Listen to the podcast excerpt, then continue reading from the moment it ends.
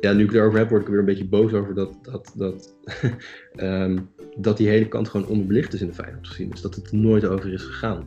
Dat de, de standaardwerken over de Feyenoordgeschiedenis, dat er nooit iets is geschreven over het feit dat, dat Feyenoord Joodse leden had.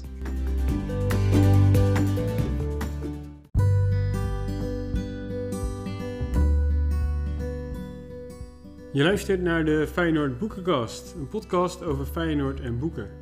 Mijn naam is Pieter Verkijk en in elke aflevering vraag ik een Feyenoorder naar zijn of haar favoriete boek. Volg de Boekenkast via jouw eigen podcast-app, bijvoorbeeld Spotify, en geef ons daar absoluut een like wanneer je de aflevering leuk vindt. Of laat op feyenoordboekenkast.nl een berichtje achter. Veel plezier!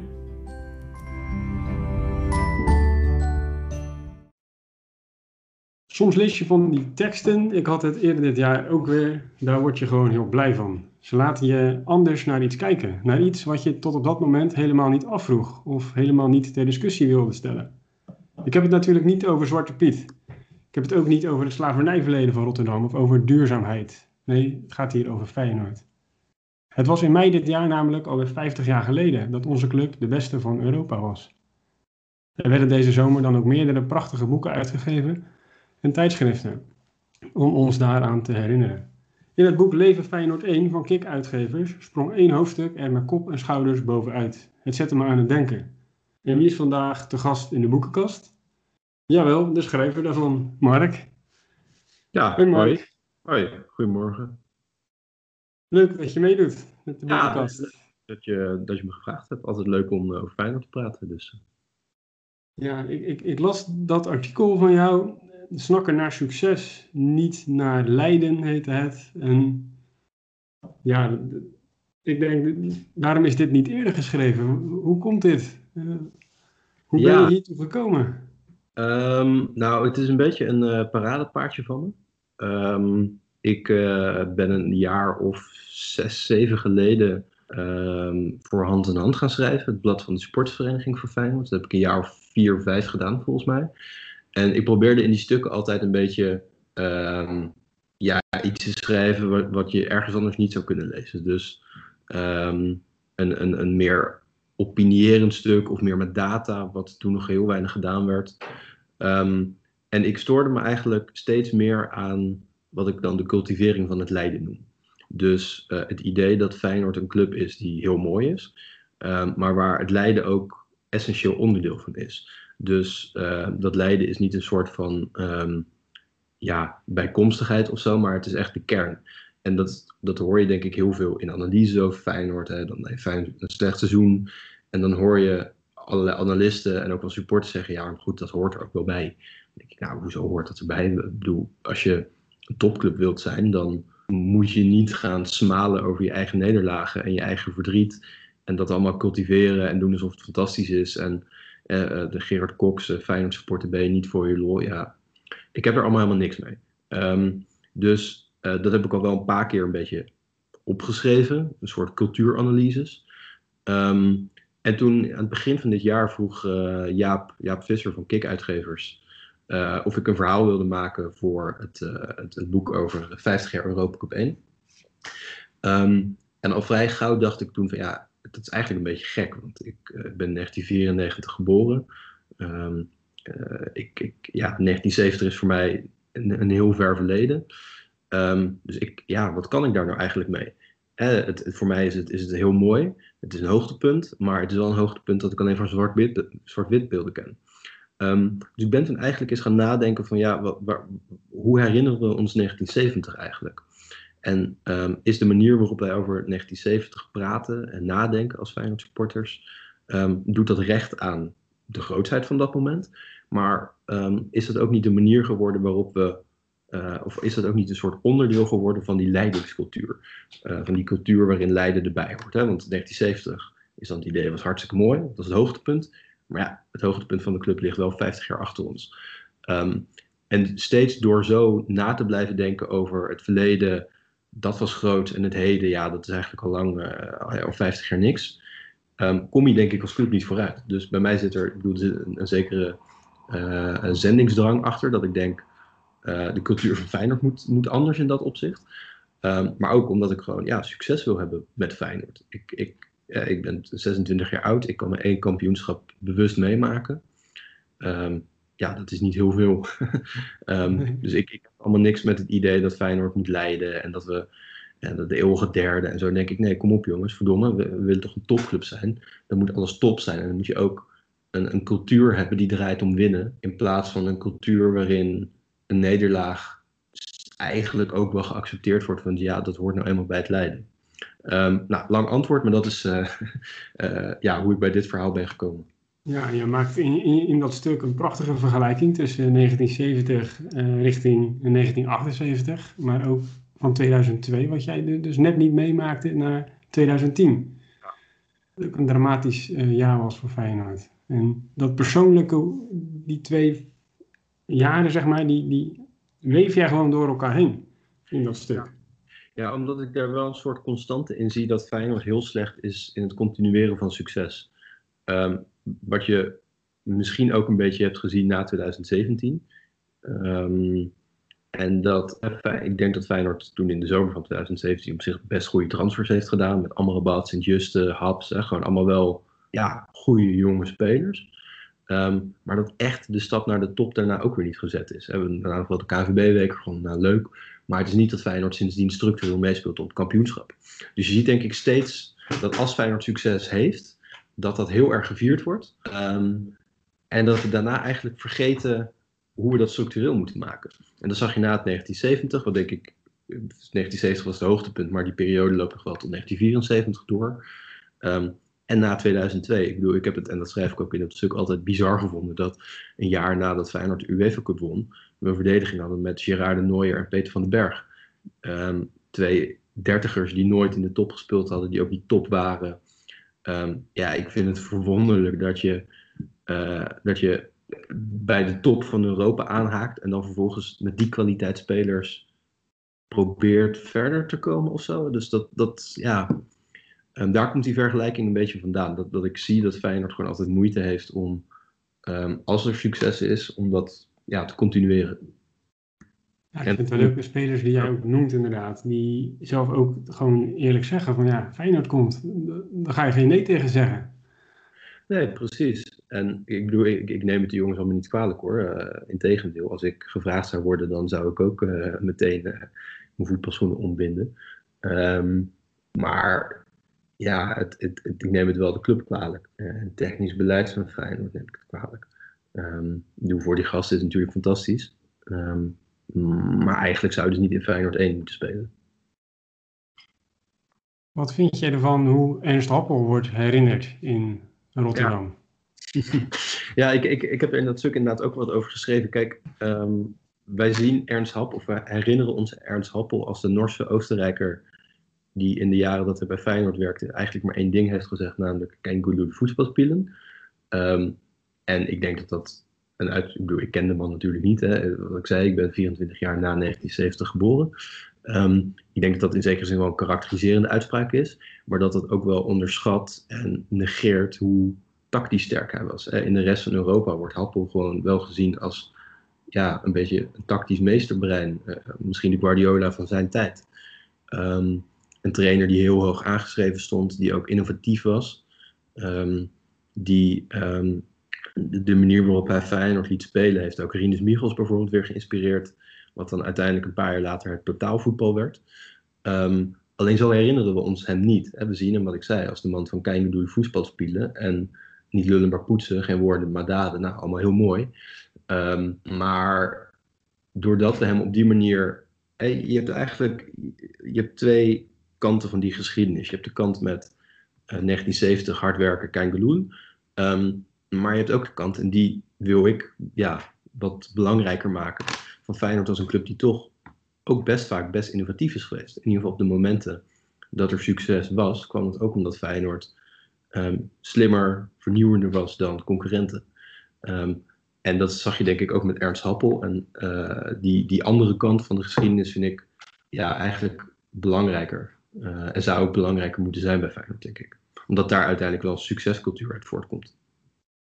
En hoe komt het dan dat, dat er clubs zijn uh, in Nederland waar die succescultuur wel gewoon echt volledig door iedereen geaccepteerd wordt en, en nagestreefd wordt? En, en Feyenoord minder? Ja, misschien dat het mee te maken heeft dat Feyenoord succes uh, of defensiever is, zeg maar, qua clubcultuur. Dus hè, als je een club als AZ, uh, die, die hebben geen groot verleden. Die hebben nooit, uh, de, de, die, die, hebben nooit de Europa Cup 1 gewonnen.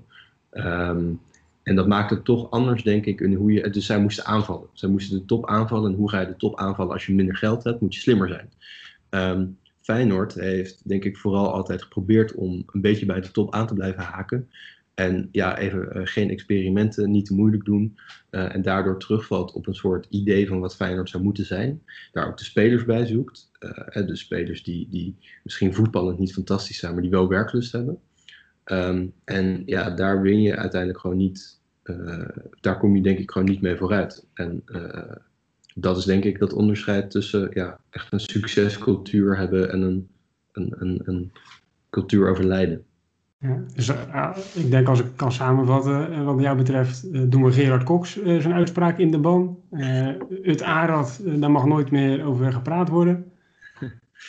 Nee, precies. Um, en we gaan het meer hebben over de tactische kant van Ernst Happel, over droomvoetbal wat Feyenoord eind jaren 50, begin jaren 60 speelde, wat gewoon echt innovatief gezien werd. Het slingerback voetbal van de jaren 30 met uh, Richard Domby, die ook gewoon tactisch vernieuwend was voor Feyenoord. Um, en we gaan het inderdaad minder hebben over hoe, hoe vreselijk het allemaal geweest is. Ik juich dat helemaal toe, Mark. Mooi. jij, zei net dat je bij de hand in hand dus hebt geschreven. Je hebt daar nog veel meer natuurlijk artikelen gedaan. Wat voor stukken ben jij uh, nog meer trots die je gemaakt hebt? Um, ja, een, een onderwerp uh, waar ik wel, wat ik belangrijk vond om te schrijven en waarvan ik ook blij ben hoe dat sindsdien uh, een beetje is opgepakt door anderen, gaat over de Joodse geschiedenis van Feyenoord. Um, ik heb in 2014 een stuk gemaakt uh, voor de mei-uitgave van, van Hand in Hand over um, Gerard Wersel. Dat was een talentvolle Feyenoord voetballer, speelde in tweede en derde elftal. Uh, bij het uitbreken van de oorlog. Een jongen die ook in het verzet ging. En die vervolgens vanwege zijn verzetsdaden ook gefusilleerd is door de Duitsers. Um, en daarna ben ik eigenlijk gaan nadenken van ja, wat, wat zijn nou nog meer um, verhalen over de Tweede Wereldoorlog en Feyenoord? Wat ik een, een onwijs interessante periode in de clubgeschiedenis vind. Maar ook een periode waar eigenlijk heel weinig over geschreven wordt. Um, ik las in die tijd het De Hartgras die Simon Cooper, een uh, Britse journalist, ooit geschreven heeft over um, de Joodse geschiedenis van Ajax. Um, en hij, hij, hij ontleed daar een beetje de, de, mythe dat Ajax een Joodse club zou zijn. Maar dat zette mij wel heel erg aan het denken. Want ik wist dat Rotterdam voor de oorlog de op één of twee na grootste Joodse gemeenschap van Nederland had. Iets meer dan 10.000 mensen.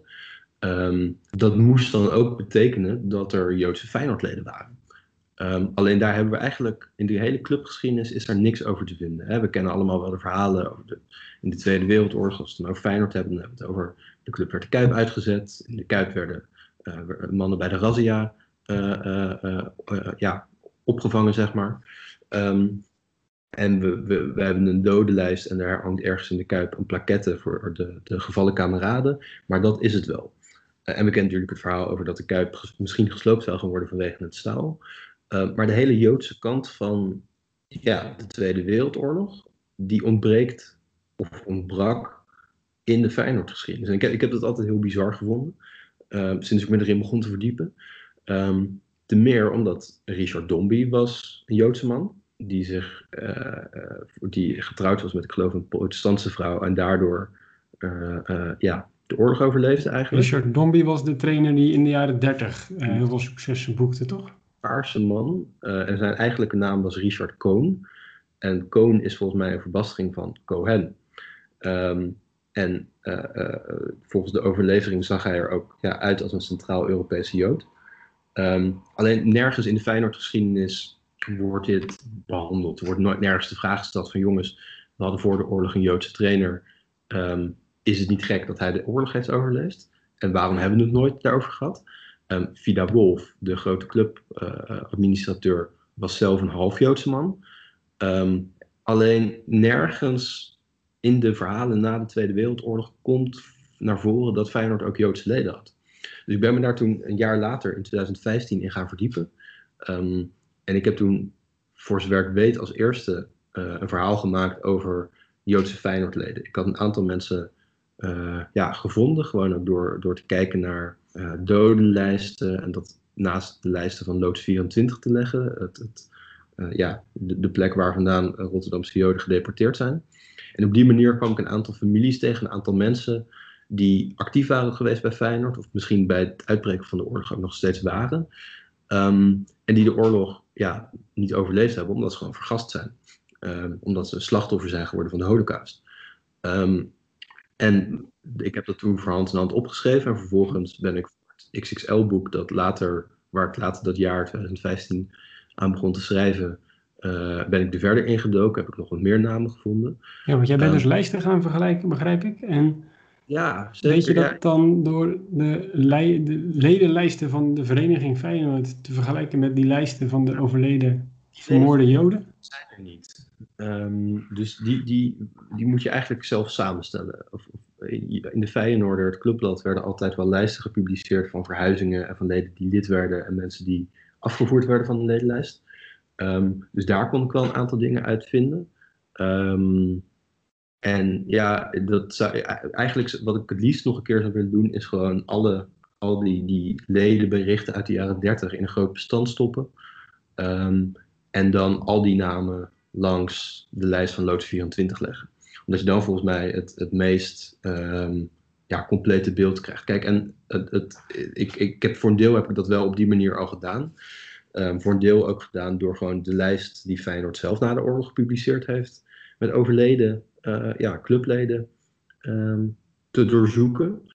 En dan zie je dat er een aantal Joodse leden onder was. Maar goed, die worden nergens, er wordt nergens opgemerkt van ja, uh, er zit wel een verschil tussen een oud-voorzitter die gewoon vanwege ouderdom overlijdt en um, een Joods lid dat vergast wordt. Ja, dat, bedoel, de, holocaust is natuurlijk een, een, een, een exceptioneel moment uit de, tweede, uit de, de, de 20e eeuwse Europese geschiedenis. Maar dat onderscheid wordt helemaal nergens gemaakt in de clubgeschiedenis. Dat heb ik altijd heel vreemd gevonden. Um, wat ik heel leuk vind, is dat um, na mij onder meer Jan Oudenaarde en Jurrit van de Voren um, verder zijn gaan zoeken. en dat is eigenlijk wat ik ook wel hoopte toen ik, toen ik begon met dit onderzoek vijf jaar geleden. Dat, uh, ja, dat andere mensen ook de handschoen zouden gaan oppakken. En dat dit meer onderdeel zou worden van de Feyenoordgeschiedenis. Wat het overigens vind ik nog steeds onvoldoende is hoor doe, het, het, gaat er nog steeds veel te weinig over. En uh, het, het, zou veel belangrijker moeten worden in de geschiedschrijving van um, Feyenoord tijdens de Tweede Wereldoorlog. Maar ik heb daar niet op een aanzet toegegeven. Oudenaarde, dat is natuurlijk de, de, de Feyenoord-historicus, noem ik het maar eventjes. Die gigantisch veel boeken heeft geschreven, ook over de geschiedenis van de club. En Van Voren, die heeft volgens mij een website sportgeschiedenis.nl. Ja, zeker. Ja, Jurgen van Voren is in de jaren negentig afgestudeerd op um, de geschiedenis van Feyenoord tijdens de Tweede Wereldoorlog. Um, en daarin ontbreekt volgens mij ook ja, zeg maar de hele Joodse kant, de hele kant van de Holocaust. Um, maar hij is de laatste jaren ook wel bezig met, uh, ja, met, met deze, deze lijsten uh, aanvullen. Uh, en daardoor weten we door ja, mijn onderzoek, het onderzoek van Jan en van, van Jurit, uh, ik geloof inmiddels ongeveer 30 of 40 Joodse uh, Rotterdammers die um, de Holocaust ja, niet overleefd hebben, of die, die door in de Holocaust vermoord zijn, en die lid geweest zijn van Feyenoord. Um, nou, dat is best veel. dus dan heb je het wel over enkele tientallen mensen die gewoon lid waren van Feyenoord. Um, en misschien bij het uitbreken van de oorlog dat niet meer waren, maar in ieder geval wel ja, onderdeel waren van de Feyenoord-geschiedenis. En die na de oorlog gewoon niet teruggekomen zijn. En die gewoon hele families van Feyenoord-Joden zijn uitgemoord. Um, en ja, nu ik erover heb, word ik weer een beetje boos over dat, dat, dat, um, dat die hele kant gewoon onderbelicht is in de Feyenoord-geschiedenis. Dat het er nooit over is gegaan. Dat de, de standaardwerken over de Feyenoord-geschiedenis, dat er nooit iets is geschreven over het feit dat, dat Feyenoord Joodse leden had. Ja, kijk, ik, denk, ik, snap, ik snap wat je zegt, ik word daar boos om. Maar tegelijkertijd was het natuurlijk ook wel in de maatschappij na de oorlog gewoon in het algemeen. We hebben het er niet over. En dat is later natuurlijk op heel veel vlakken rechtgezet. En ja, bij Feyenoord was er gewoon nog niemand, denk ik, die dat is gaan onderzoeken. En nee, jij hebt dat wel als eerste gedaan. Uh, en ik snap dat je enigszins de boos om kan zijn, maar tegelijkertijd, ja, iemand moet dat gewoon doen. En jij hebt die handschoen denk ik keurig opgepakt. Ja, ja en nee. Kijk, je hebt absoluut gelijk dat, dat het verhaal van de Holocaust pas een paar decennia na de Tweede Wereldoorlog heel centraal is komen te staan in hoe wij praten over de Tweede Wereldoorlog.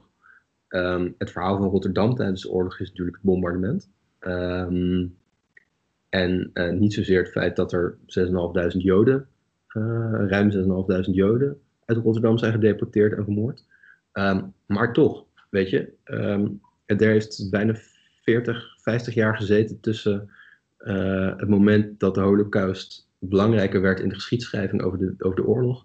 En het moment dat ik er begon in te, peuren wat, wat de Feyenoordkant er eigenlijk in was. Um, er zijn in die, in die jaren tientallen boeken geschreven over Feyenoord. Um, maar ja, het is hier nooit over gegaan. En ik, ik vind het wel ja, vreemd, uh, jammer ook. En, en um, ik, ik vind het ook raar dat, dat hè, mensen die actief waren bij de club daar ook verder nooit ja, iets mee hebben gedaan. en ik hoop, ik bedoel, ik zou heel graag ooit een keer een boek schrijven over Feyenoord in de Tweede Wereldoorlog. Um, en ik hoop dan ook ja, nog veel meer aandacht hier aan te kunnen, kunnen, te kunnen geven. Het, dus wat ik zeg, het is voor mij is het heel erg een aanzet geweest om dit ja, te agenderen. Om deze discussie op gang te krijgen. Om deze mensen een plek te geven in de Feyenoordgeschiedenis. Maar het is echt nog lang niet klaar. Nee. En een boek over de Tweede Wereldoorlog, dat lijkt me wel fascinerend. Heb je al uh, echt plannen daarvoor, concreet? Nee, het is een, een idee dat al een paar jaar in mijn hoofd sluimert. Um, waar ik op dit moment absoluut geen tijd voor heb. um, en en wat, wat, als ik dat ga doen, dan wil ik daar gewoon ook veel tijd voor nemen en heel veel onderzoek naar kunnen doen. En um, ik, heb een aantal verhalen gemaakt, ook voor het, voor het XXL-boek over Feyenoord in de Tweede Wereldoorlog. Um, dus het, het, het, het, ja, het zaadje in mijn hoofd is altijd wel geplant geweest. maar ik, ja, ik zou er veel meer tijd voor moeten nemen. En dat, dat is iets dat ik, dat ik over een aantal jaar wellicht een keer zou willen doen. Um, juist omdat er gewoon zoveel fascinerende verhalen te vertellen zijn over Feyenoord in de oorlog. Hè, dat Feyenoord uh, thuiswedstrijden heeft gespeeld in het Olympisch Stadion in Amsterdam.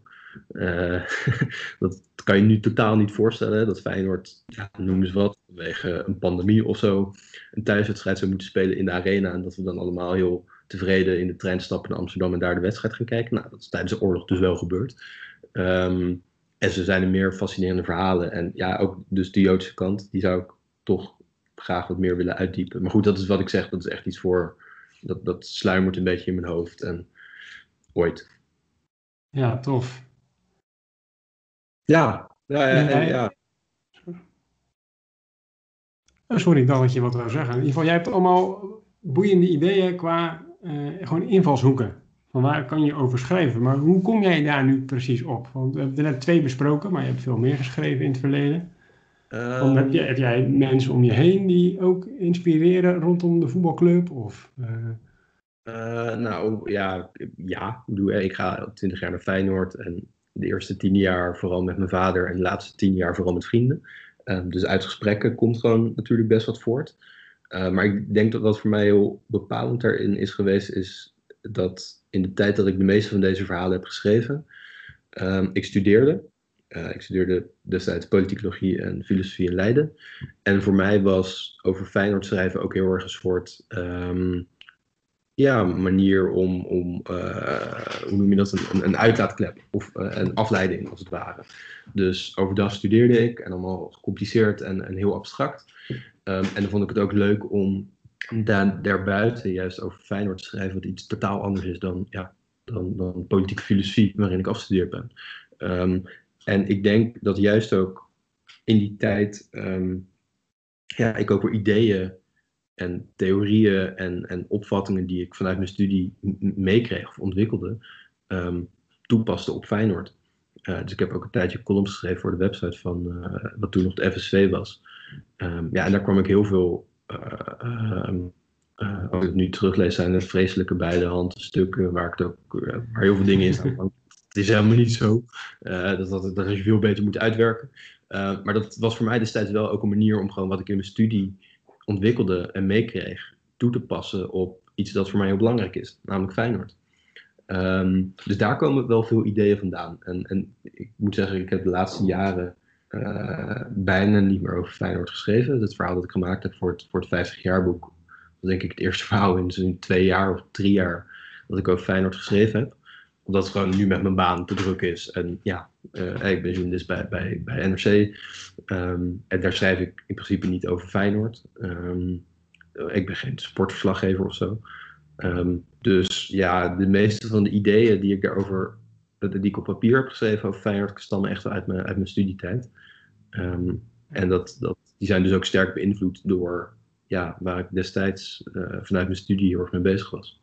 Jij gaat ook straks iets, iets, iets voorlezen uit eigen werk. Hè? Het idee is in deze boekenkast dat iedereen iets voorleest uit een boek, uit een, iets over Feyenoord wat je aanspreekt. En ik heb eigenlijk nog geen idee welk stukje jij gaat voorlezen. Ik ga, ik ga uh, omdat ik het zo belangrijk vind, uh, voorlezen uit het verhaal dat ik um, gemaakt heb over de Joodse Feyenoorders. Um, en dat raakt zijdelings aan Feyenoord. Um, maar laat wel, denk ik, het, het is niet ja, zoals de meeste Feyenoord-verhalen die voorgelezen worden, denk ik dat het heel centraal over Feyenoord gaat. Maar het raakt aan Feyenoord omdat het een familie gaat over een familie die um, lid was bij Feyenoord, actief was bij Feyenoord, die uh, uh, grotendeels in Auschwitz vermoord is, um, die verraden zijn, lijkt het op, um, en die uh, na de Tweede Wereldoorlog ook totaal vergeten zijn in de Feyenoord-geschiedenis. Dus eigenlijk alles wat we net besproken hebben, zeg maar, komt hier wel in samen. En dat, uh, ja, dat ga ik zo voorlezen. Of nu, zeg. Ja, is goed. Ik ben benieuwd. Ja. Um, het, het, het, is een deel ervan. Uh, ik zal soms een alinea overslaan, omdat dat ja, misschien te ver uh, van Feyenoord afwijkt, zeg maar.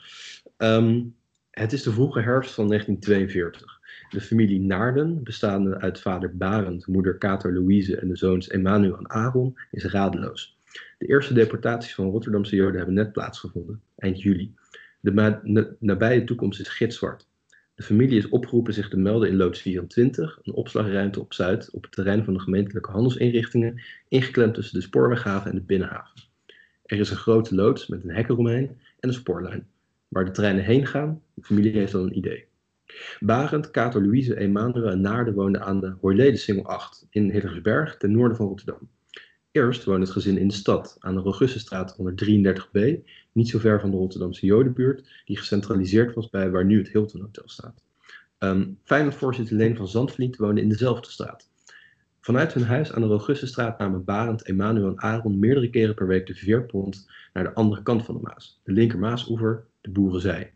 Daar voetbalt Feyenoord, wereldclub in eigen buurt, op het veld aan de Kommezandweg en later de Kuip. Als je doorfietst, recht voor Charloes, ben je in een kwartier nadat je voet in land hebt gezet. Emanuel, geboren op 7 februari 1927, en zijn broertje Aaron, geboren op 12 augustus 1928, voetballen allebei bij Feyenoord. Vader Barend is donateur van de club. Hij bezit een kledingwinkel en adverteert ook een cluborgaan de Feyenoorder. Lang voetbalt Aaron, over, Aaron overigens niet bij Feyenoord, want hij meldt zich al 19, in mei 1940 af wegens, zo stond het in het clubblad, een gebrek aan animo. En het was eigenlijk ook al vreemd dat Aaron, die veel te jong was om überhaupt spelend lid te mogen zijn van de club, al meedeed met die grotere knaap. Um, wellicht zegt het iets over de sterke band tussen de familie Naarden en de club, dat Aaron als klein kind al mee mocht voetballen bij Feyenoord. Emmanuel, de broer dus van Aaron, blijft wel actief bij de club, tot hij in september 1941 moet worden uitgeschreven als lid op last van de Rijkscommissaris. Lidmaatschap van sportverenigingen is vanaf 1 november 1941 namelijk volledig verboden voor Joden. En zo gaat dat na de Duitse bezetting. Joden moeten uit het openbare leven worden verwijderd en daarom moeten sportclubs hun Joodse leden schrappen en er lijkt geen één vereniging publiekelijk bezwaar te maken. Ook Feyenoord niet. Natuurlijk, het aantal Joodse leden is gering bij de vereniging, maar toch, ze zijn er. En clubadministrateur administrateur Vida Wolf is zelf half Joods. Maar er is geen officieel verzet tegen de verwijdering van de Joodse leden en er wordt met geen woord over geschreven in cluborgaan de Feyenoorder.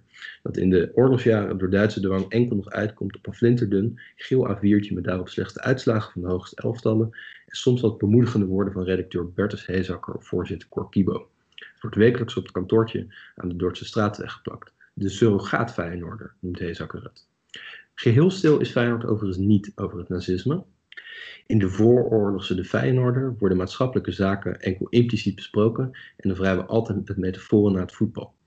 In de eerste uitgave van het cluborgaan van 1939 schrijven bestuurs- en commissieleden en enkele prominente voetballers van de club een oproep tot morele herbewapening over de rol die, en ik citeer, de beginselen de sport, paraatheid, tucht en samenwerking moeten spelen in een internationale verbroedering. Het nazisme, nog Duitsland wordt genoemd, maar er wordt wel meermaals verwezen naar de naderende oorlog. Feyenoord politiseert niet, spreekt zich niet expliciet uit, maar het is veelzeggend dat in de anders zo apolitieke Feyenoorder, waarin wel eens over moraliteit en de goede deugden van de sportman wordt geschreven, maar nooit over politiek en oorlog, zo'n oproep wordt geplaatst. Ook Feyenoord maakt zich dus zorgen. Ehm, en misschien kunnen we de club ook helemaal niet kwalijk nemen dat er geen expliciet verzet was tegen de verwijdering van zijn Joodse leden. Want wat konden ze anders? Elke Rotterdamse club reageert op eigen manier op het bevel van de Rijkscommissaris. Op het Sparta-kasteel, dat in Jos Cohen notabene een Joods bestuurslid heeft, wordt een groot bord opgehangen. Verboden voor Joden. En lang hangt dat bord er niet, minder dan etmaal, maar het wordt vervangen door kleinere bordjes met dezelfde tekst en dezelfde strekking. Neptunus, een andere voetbalclub in Rotterdam, houdt elke wedstrijd een tribune op de lange zijde vrij, zodat Joodse toeschouwers van achter een sloot de wedstrijd kunnen volgen. Um, nou, dan sla ik even een stuk over.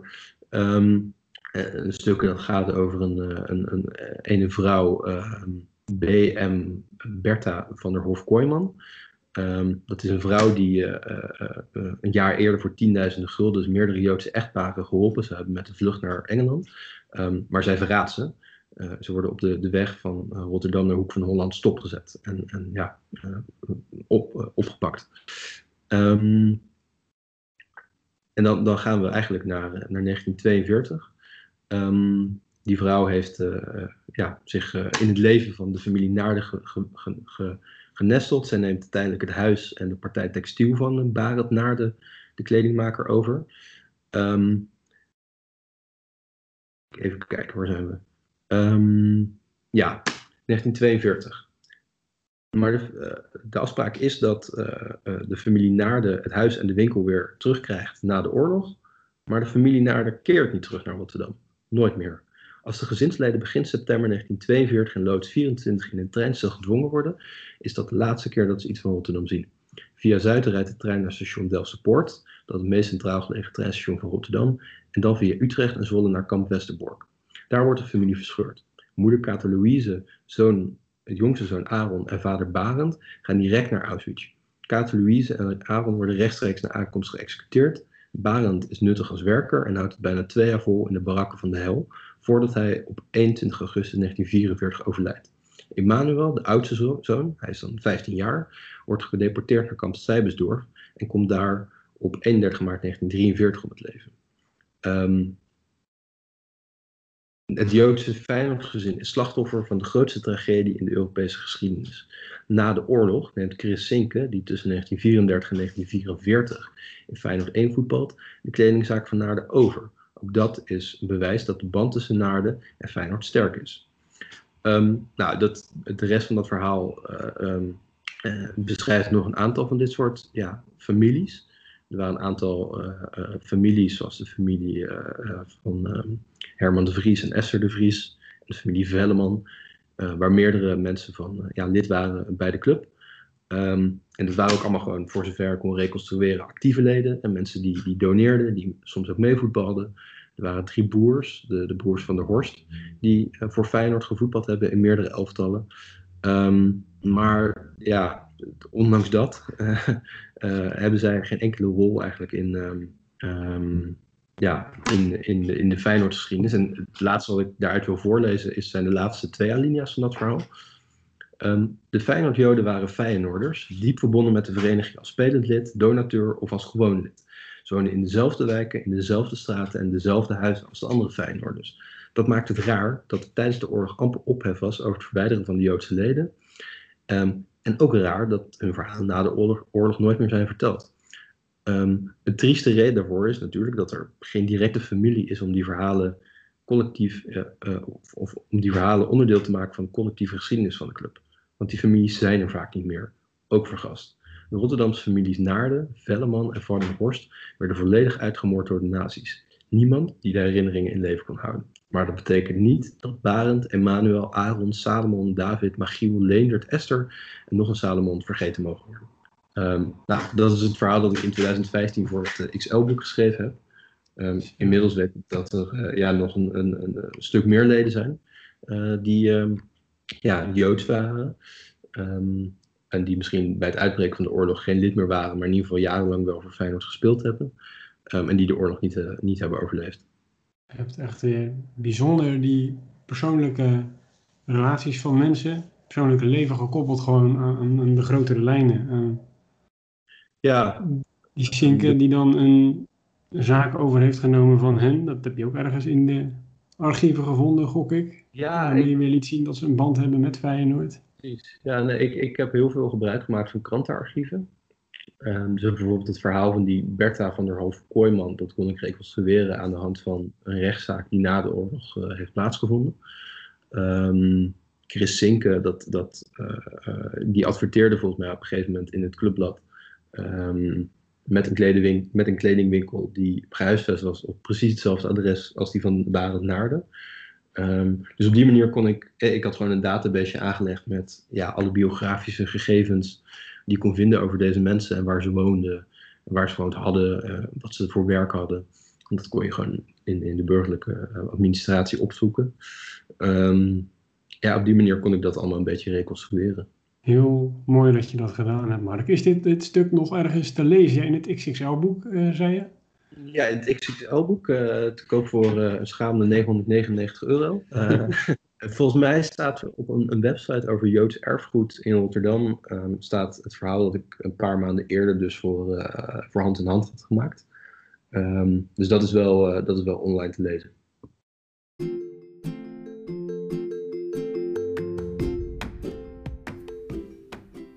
Zo, dit was hem alweer. Ik hoop dat je het een leuke aflevering vond. Open nu je podcast-app, geef een like aan de boekenkast en meld je eraan als volger.